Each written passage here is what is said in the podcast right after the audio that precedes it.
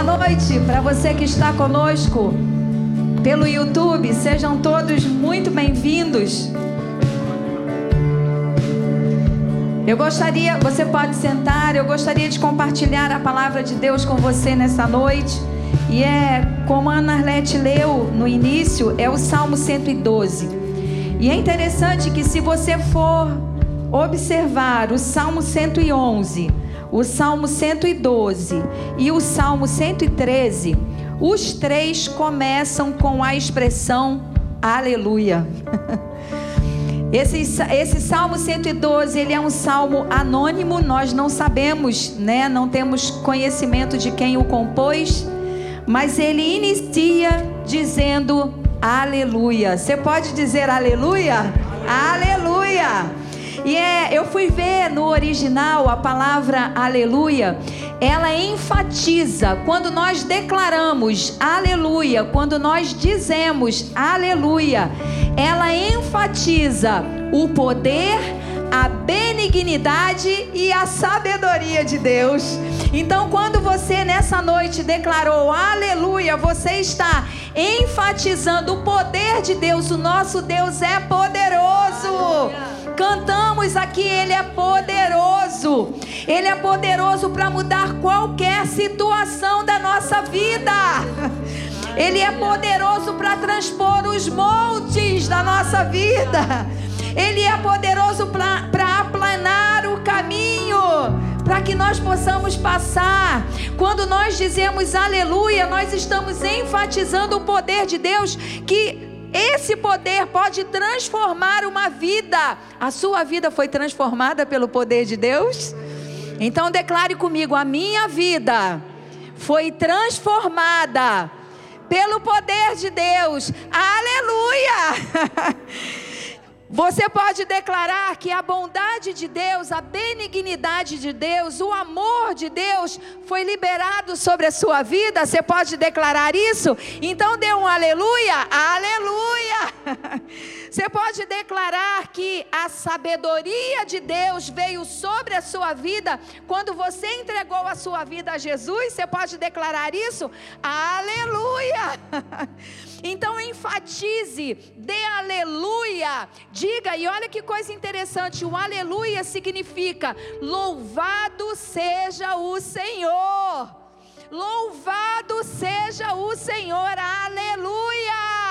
Você pode declarar isso, igreja, pela sua vida. Louvado seja o Senhor.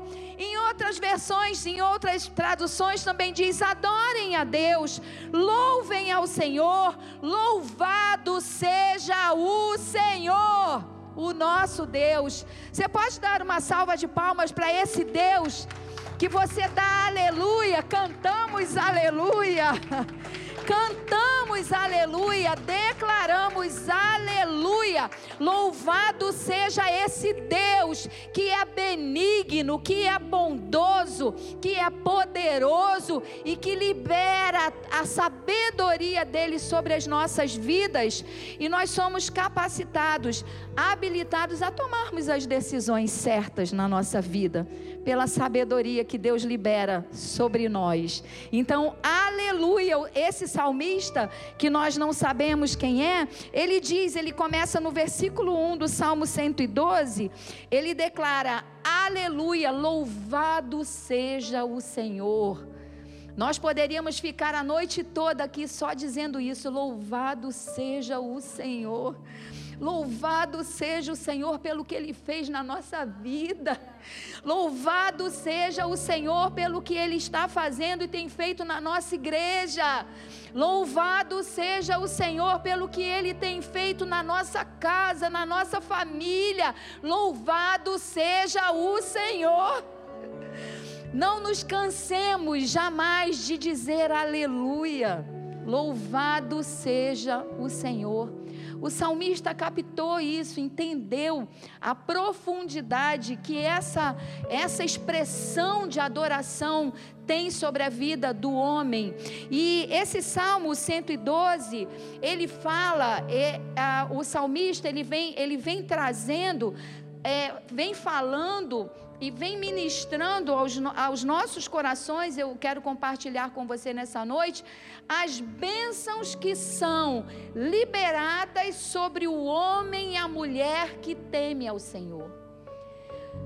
As bênçãos, os benefícios, as dádivas, se eu posso dizer, as recompensas que foi uma palavra que veio ao meu coração, a recompensa daquele homem que teme ao Senhor, daquele, daquele homem que ama o Senhor, que ama a Sua palavra, que ama os seus mandamentos. Olha o que ele diz logo no versículo 1, ele diz assim: Como é, como é feliz o homem, que, o homem que teme ao Senhor.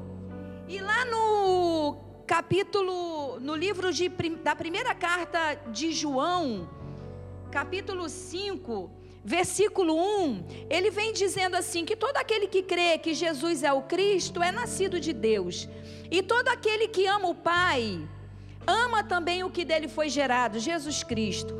Assim sabemos que amamos os filhos de Deus, amando a Deus e obedecendo aos seus mandamentos. Como que você expressa que você realmente ama o Senhor? Obedecendo aos seus mandamentos. E aí é aqui que eu quero chegar, porque nisto consiste o amor a Deus, em obedecer aos seus mandamentos. E os seus mandamentos não são penosos, pesados. Os mandamentos do Senhor não são pesados, não são penosos. E o salmista aqui, ele começa dizendo assim: Como é feliz o homem que teme ao Senhor. E eu fui, essa palavra temer, ela tem uma conotação de referência, de reverência, de honra, de respeito. Quando o salmista está falando assim, como é feliz o homem que teme ao Senhor, ele está dando uma conotação não de medo, não do homem que tem medo de Deus, mas o homem que teme, o homem que, que tem, em, tem reverência pelo Senhor, que honra o Senhor e que respeita o Senhor. Esse temor sobre as nossas vidas é, é um temor que precisa me levar a uma reverência, a uma atitude, um comportamento de respeito, de honra, de reverência a Deus e não de medo. E aí ele diz assim: é, e tem grande prazer nos seus mandamentos. Olha que coisa interessante. Eu não obedeço a Deus porque eu tenho medo de Deus. Eu obedeço a Deus porque eu temo ao Senhor. Porque eu tenho uma reverência para com Ele. Porque eu tenho um respeito para com Ele. Porque eu dou a Ele a honra que Ele merece, a honra devida a Ele. O temor, quando o salmista ele, ele descobre, né? É uma bênção. A primeira bênção que eu quero compartilhar com você é justamente essa. O homem que teme ao Senhor, ele é feliz. Ele tem a sua satisfação no Senhor e não nas coisas deste mundo. Ele, ele diz assim: Como é feliz o homem que teme ao Senhor. É, na verdade, como é feliz o homem que tem reverência, que tem respeito e que dá honra a Deus, a honra devida, o respeito devido a Ele.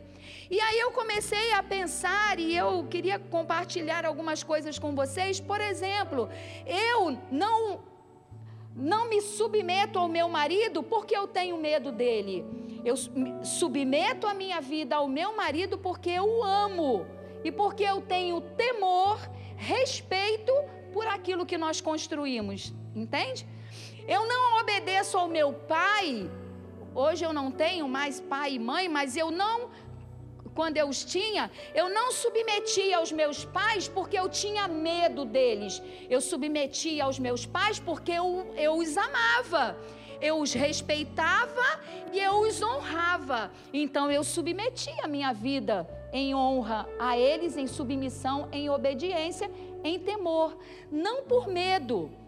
E eu anotei umas coisas aqui, olha que coisa interessante. O medo, quando eu tenho medo de alguém, quando eu tenho medo de uma pessoa, esse medo me afasta dela. Eu não quero estar próxima de um. Obrigada, Cis. Eu não quero estar próxima de uma pessoa que eu tenho medo dela. Eu não quero, eu não tenho prazer. O medo, se eu tenho medo de alguém, se essa pessoa imprime medo sobre a minha vida, se a intenção dela é me amedrontar, eu não quero estar com ela. Eu quero manter a distância dela. Eu quero me manter afastada dela. Uma outra coisa que eu coloquei aqui é que o medo me oprime. O medo me distancia e o medo me aprisiona. Então, quando eu tenho medo de alguma coisa, quando aquilo me amedronta, eu não quero estar perto daquilo, eu fujo daquilo. Eu quero manter a distância, eu quero me manter longe da situação ou de uma pessoa que tenta imprimir o medo sobre a minha vida. Agora, olha que coisa interessante: o temor me aproxima. O temor me atrai, porque eu tenho respeito por essa pessoa, porque eu tenho respeito por essa situação, porque eu tenho respeito pela instituição. O temor me atrai, o temor me aproxima. Se eu tenho temor, se eu tenho respeito, se eu dou a devida reverência e a devida honra, eu sou atraída. Eu coloquei aqui também que o temor me faz ter cautela. O temor me faz ter cuidado. O temor não, não me faz querer decepcionar, machucar, ferir, magoar o outro, porque eu temo em manchar, em macular o meu relacionamento. Então, quando eu amo, quando eu submeto ao meu marido, eu não submeto porque eu tenho medo dele, eu submeto porque eu tenho temor, e esse temor me atrai. A mesma coisa é com Deus. Se as pessoas têm medo de Deus, ah, se nós passamos para os nossos filhos que Deus, ah, Deus é um Deus que castiga, né? Os nossos filhos não vão querer estar perto de Deus, esse medo vai afastá-los. Se nós mostramos para os nossos filhos que Deus é um Deus punitivo, agora deixa eu falar uma coisa: embora nós devêssemos ter medo de Deus, sim. Entende? Nós deveríamos ter medo de Deus, porque Deus é poderoso. Deus vê tudo. Deus sabe tudo, as intenções e as motivações do meu coração. Então nós deveríamos ter medo de Deus. Mas não é sobre isso que eu quero falar. Eu quero falar que o temor, ele vai quando eu temo a Deus, isso me aproxima dele, porque eu respeito, porque eu o admiro pelos seus atributos, e eu canto aleluia, e eu declaro que ele é poderoso, eu declaro que ele é benigno, eu declaro que ele é cheio de sabedoria, e essa sabedoria ele libera sobre a minha vida. Ele me atrai. A palavra de Deus me atrai. Quando eu amo a Deus, quando eu amo a Sua palavra, essa palavra me atrai. Eu quero correr para Ele, eu quero ir para Ele, eu quero estar com Ele, eu quero passar o tempo todo com Ele. Então o temor me faz não querer decepcionar jamais. O, o temor me faz não querer ferir as pessoas a quem eu dou a honra a quem, a, a quem, os relacionamentos a quem eu dou o respeito, a quem eu dou a honra. Eu não quero magoar, eu não quero machucar, eu não quero ferir. Então, quando a minha postura é de reverência, eu evito o erro. Olha que coisa interessante que Deus falou comigo. Quando eu tenho uma postura de reverência a uma pessoa, a um, um, relacionamento, a uma instituição, seja o meu trabalho, seja a minha família, seja a minha igreja, quando eu tenho essa reverência, eu evito errar. Eu não quero errar, porque se eu errar, eu vou ferir. Se eu errar, eu vou machucar. Se eu, se eu, se eu errar, eu vou decepcionar alguém. Então eu não quero. Então quando a minha postura é de reverência, eu evito o erro, não por mim, mas pelo outro. Entende? Muitas pessoas eu já vi, eu já vi isso acontecer. Muitas pessoas falam: "Ah, não, eu não vou fazer isso não porque ele, meu pai vai me bater". Ele está preocupado com o pai? Não. Ele está preocupado em não apanhar. Não é verdade? Quando eu tenho essa postura de reverência, eu não faço nada que machuque, que macule a minha família, não porque a minha família vai fazer alguma coisa comigo, mas porque a minha família é importante para mim. Entende? Em primeiro lugar, a minha família e não eu. A maioria das pessoas fazem, é, cometem erros e ficam com medo, na verdade, da consequência vir é, evitam o erro no sentido da consequência vir sobre a sua própria vida. Mas, em primeiro lugar, eu, é, quando, eu, quando eu tenho esse, essa reverência, essa postura de reverência, esse posicionamento de reverência, eu não quero ferir o outro em primeiro lugar. Eu não quero decepcionar o outro. Eu não quero jamais decepcionar a Deus. Eu não quero jamais fazer com que Deus fique ferido, ofendido ou magoado comigo. Decepcionado, coisa triste é quando nós nos decepcionamos com as pessoas. Quando a pessoa diz uma coisa e, e faz outra, nós ficamos decepcionados. Deus me livre de que ele fique decepcionado comigo. E olha que coisa interessante, porque eu temo ao Senhor, eu fujo do pecado. Não é porque eu tenho medo de Deus me punir, mas é porque eu amo a Deus desesperadamente, porque eu temo a Ele, porque eu o respeito, porque eu o honro. Eu fujo do pecado. Eu fujo das companhias que não servem para que eu esteja do lado. Eu me lembrei de José. Olha que coisa interessante, Gênesis capítulo 39, versículo 1 diz assim: José havia sido levado para o Egito onde o egípcio Potifar, oficial do Faraó e capitão da guarda, comprou dos ismaelitas que o tinham levado para lá. O Senhor estava com José. Aleluia! O Senhor estava com José. De modo que este prosperou e passou a morar na casa do seu senhor egípcio. Quando este percebeu que o Senhor estava com ele, quando, quando o egípcio percebeu que Deus era com José, e que o fazia prosperar em tudo o que realizava, agradou-se de José e tornou-o administrador dos seus bens. Potifar deixou a seu cuidado, ao cuidado de, deixou a seu cuidado a sua casa e lhe confiou tudo o que possuía. Desde que o deixou cuidando de sua casa e de todos os seus bens, o Senhor abençoou a casa do egípcio por causa de José.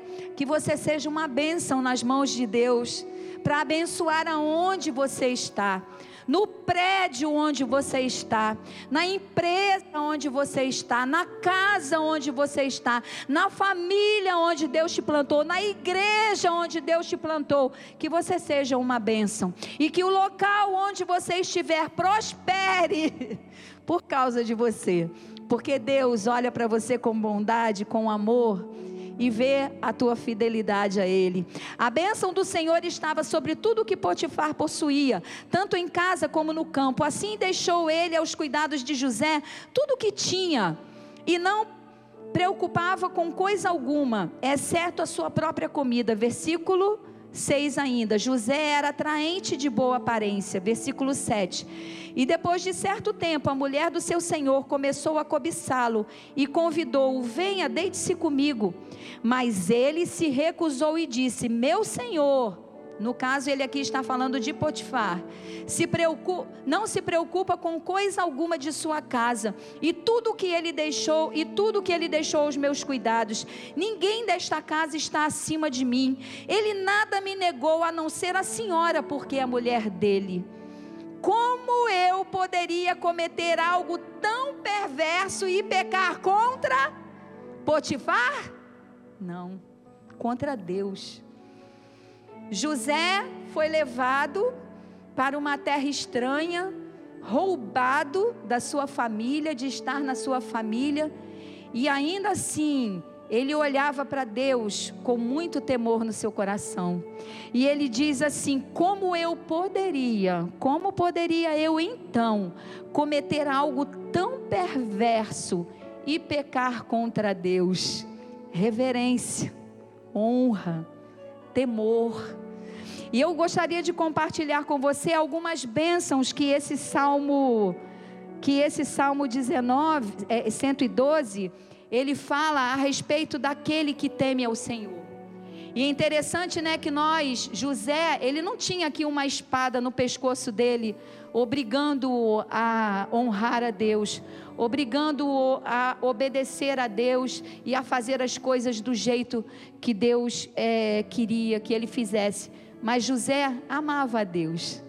E por causa disso, a sua postura era uma postura de reverência, era uma postura de honra, era uma postura de respeito, em primeiro lugar para com Deus e depois para com aquele homem que confiou nele, que confiou nas, nas suas habilidades, nas suas capacidades e entregou tudo que ele tinha, exceto a sua mulher, aos cuidados de José.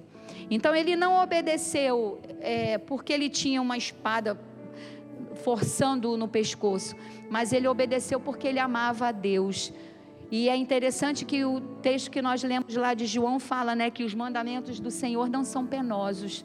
Então, quando eu amo a Deus, quando eu amo a sua palavra, essa palavra que me cura, essa palavra que me liberta, essa palavra que me transforma, essa palavra que alivia o nosso coração nos momentos de adversidades e de problemas da vida, essa palavra que me satisfaz, que traz satisfação sobre a minha vida, eu honro a Deus. José honrou a Deus. E aí é interessante que o Salmo 119, eu vou descer um pouquinho para ler. Salmo 119, versículo 10, diz assim: Eu te busco de todo o coração, não permitas que eu me desvie dos teus mandamentos. Amém? Você declara isso nessa noite? Nós te buscamos, Deus, de todo o nosso coração, e não permitas que eu, que nós nos desviemos dos teus mandamentos. Versículo 11. Guardei no coração a tua palavra para não pecar contra ti. Amém? Versículo 104. Ganho entendimento por meio dos teus preceitos, por isso odeio todo o caminho da falsidade. 105. A tua palavra é lâmpada que ilumina os meus passos e luz que clareia o meu caminho. A palavra do Senhor, glória a Deus. Primeira bênção liberada sobre o homem que teme ao Senhor. Ele é feliz. O Salmo 112 diz: Feliz, como é feliz o homem, o homem que teme ao Senhor e tem grande prazer nos seus mandamentos. Ou seja, ele é extremamente feliz. Ele se deleita ele está plenamente satisfeito. É a primeira bênção para você que teme ao Senhor. Nesse momento aqui, tá? Que nós estamos falando do Salmo 112. Você é feliz. Declare isso. Você pode declarar: Eu sou feliz, porque eu temo ao Senhor. Nós temos o costume de declarar muitas palavras ruins, mas nós precisamos declarar: Eu sou feliz, porque eu temo ao Senhor. Porque essa é uma bênção liberada para aquele que teme ao Senhor. Ele é plenamente satisfeito. Ele é satisfeito em Deus. A sua alma se satisfaz no Senhor. E ele diz, no versículo, segunda bênção, versículo 2, ele diz assim: Seus descendentes serão poderosos na terra serão uma geração abençoada de homens íntegros. Aleluia! Você pode dar um aleluia? Aleluia! Olha essa segunda bênção nesse salmo, nesse versículo 2, que diz: Porque eu temo a Deus, porque eu guardo os seus mandamentos, os meus filhos serão abençoados. Os meus filhos serão abençoados, porque eu temo a Deus eu dou a devida reverência a Ele. Nós amamos os nossos filhos. Você ama o seu filho? Você ama o seu neto? Né? Quando eu falo de filho, eu digo filho, neto, né? E é tão interessante que nós sempre queremos o melhor para os nossos filhos. Queremos que os nossos filhos cresçam, queremos que os nossos filhos prosperem, queremos que os nossos filhos realizem coisas belas, lindas e maravilhosas, que eles sejam prósperos nas suas escolhas, nas suas decisões. E o texto diz aqui que seus descendentes, daqueles que amam a Deus, serão poderosos na terra. No original, esse poderosos significa habilidade para lutar a habilidade para lutar. Quando nós tememos a Deus e amamos os seus mandamentos, os nossos filhos, eles têm a habilidade para lutar sobre essa terra, porque todas as coisas são tomadas por esforço. Nós precisamos demandar a, a, a necessidade é, de esforço para você escolher uma profissão, para você estudar, para você ir para a escola, para você realizar coisas na vida. Você precisa se esforçar. As coisas não caem do céu. Só um que caiu do céu, né? Entende? Nós precisamos nos esforçar para conquistar as coisas na nossa vida. Normalmente, quando uma pessoa recebe tudo, como diz aí, né, de mão beijada, ela não valoriza. Então nós precisamos ensinar os nossos filhos, sim, a conquistar, a serem poderosos. Poderosos no sentido de ter habilidade para lutar, de serem fortes, valentes e corajosos. Porque a vida é dura. A vida é dura.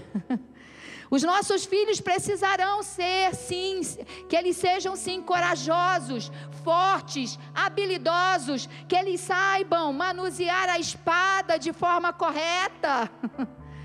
que eles tenham a capacidade de escolher e tomar a decisão certa na sua vida, fazer a escolha certa. Sabe o ideal? O ideal é que uma geração seja sempre melhor do que a outra foi. Eu já falei isso no, com as mulheres. O ideal é que a minha geração conquiste mais do que os meus pais conquistaram. E o ideal, o saudável, o ideal, o melhor para uma família é que os meus filhos conquistem, possam ir além do que eu e meu marido fomos. Essa é a bênção prometida para você, papai e mamãe. para você que teme ao Senhor. É essa bênção. Os seus filhos serão poderosos na terra, serão fortes para enfrentar as adversidades da vida serão capacitados, habilitados para usar a espada. E, é, e, ele diz aqui ainda assim: serão uma geração abençoada. Sabe o que significa ser abençoado? Significa ser liberado para prosperar. Quando eu falo para o meu filho, eu te abençoo, meu filho. Eu estou dizendo para ele assim: eu libero você para você prosperar. Quando eu falo para o meu filho, ou quando você fala para o seu filho, Deus te abençoe, meu filho. Você está declarando para ele: Deus libere você para você prosperar em todas as áreas da sua vida. Então está dizendo aqui que os seus descendentes, os seus descendentes, você que ama a Deus, que teme a Deus, que submete a sua vida debaixo da sua palavra, seus filhos, seus descendentes serão poderosos na terra. Serão uma geração abençoada, liberada para prosperar em todas as áreas das suas vidas. E diz assim: e serão homens íntegros. Olha o que significa o íntegro no original: ser direito, ser justo, ser honesto, andar conforme a lei, ter olhos direitos, ser honesto, ser íntegro. É no original. Então, os nossos filhos, em nome de Jesus, eles andarão direito, serão justos, serão honestos, andarão conforme a lei determina, não farão coisas erradas. Terão um olhar direito, terão os seus olhos fixos em Deus. Você recebe isso, papai, mamãe, vovô, vovó? Eu declaro isso para os meus netos em nome de Jesus, né? E aí, a terceira, a terceira bênção, para andar mais rápido um pouquinho, está lá no versículo 3 que diz assim: Grande riqueza há em sua casa. Na casa de quem? Daquele que teme a Deus, daquele que ama a Deus e ama os seus mandamentos. Grande riqueza há em sua casa, e a sua justiça dura para sempre. Olha que coisa interessante. Eu fiquei meio mexida quando eu vi a sua justiça. Só que essa sua justiça aqui, na verdade,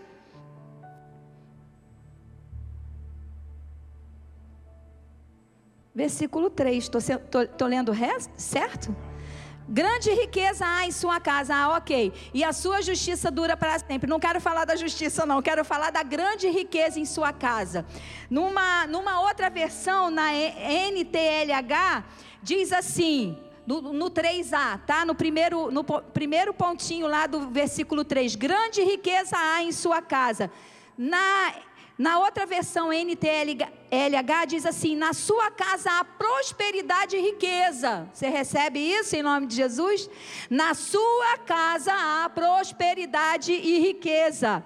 E eu fui ver prosperidade no original significa capacidade para gerar algo, saúde no original tem um sentido de esforço, vai demandar um esforço para você ser próspero. Demanda, porém você vai ter sucesso.